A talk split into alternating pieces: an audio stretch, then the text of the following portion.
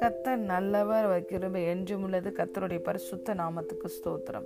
இந்த நாள் தியானத்திற்கு நாம் எடுத்துக்கொண்ட வசனம் பிலிப்பியர் இரண்டாவது அதிகாரம் பதிமூன்றாவது வசனம்.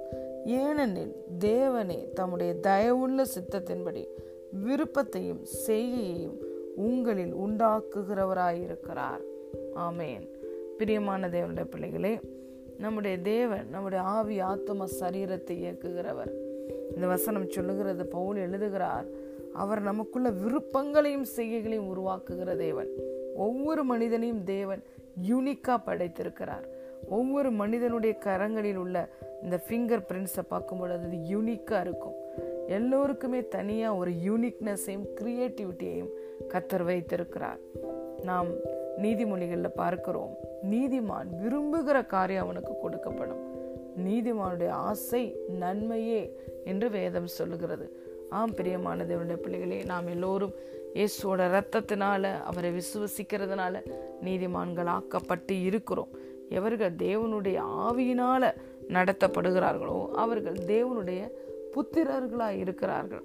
நாம் தேவனுடைய ஆவியானவரால் இயக்கப்படும் பொழுது நம்முடைய ஆவியிலே தேவன் ஆவியானவர் மூலமாக விருப்பங்களையும் செய்கைகளையும் அவருடைய சித்தத்தின்படி நமக்கு தருகிறார். அலையலூயா விருப்பத்தையும் ஆசையும் கொடுத்து விட்டு அதை அப்படியே அவர் நிறுத்தி விடுவது இல்லை அதை நிறைவேற்றுகிறவராகவும் இருக்கிறார்.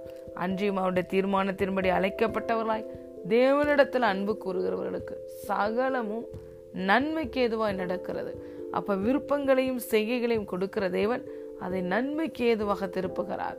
ஏனென்றால் விருப்பங்களை அவருடைய சித்தத்தின்படிதான் நமக்குள்ளே உண்டாக்குகிறார்.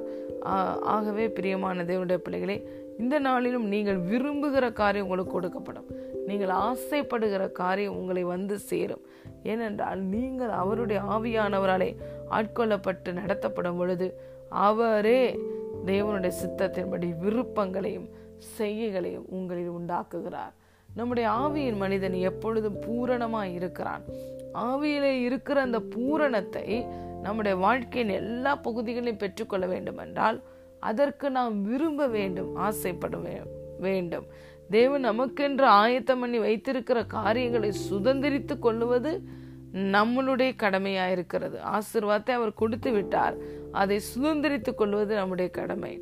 அதே போல வேதத்துல நாம் பார்க்கிறோம் அவர் விருப்பங்களை செய்களை உண்டாக்கி அதை நிறைவேற்றி முடிக்கிறார் என்று சொல்லி. அப்படியாக ஆவியில அவர் கொடுத்திருக்கிற அந்த பரிபூரணத்தை வாழ்க்கையின் எல்லா பகுதிகளையும் பார்க்க வேண்டும் என்றால் அந்த பரிபூரணத்தை நாம் விரும்ப வேண்டும். தேவன் நமக்கென்று ஆயத்தம் பண்ணின காரியங்களை நான் சுதந்திரித்து கொள்ள வேண்டும் என்று ஆசைப்பட வேண்டும்.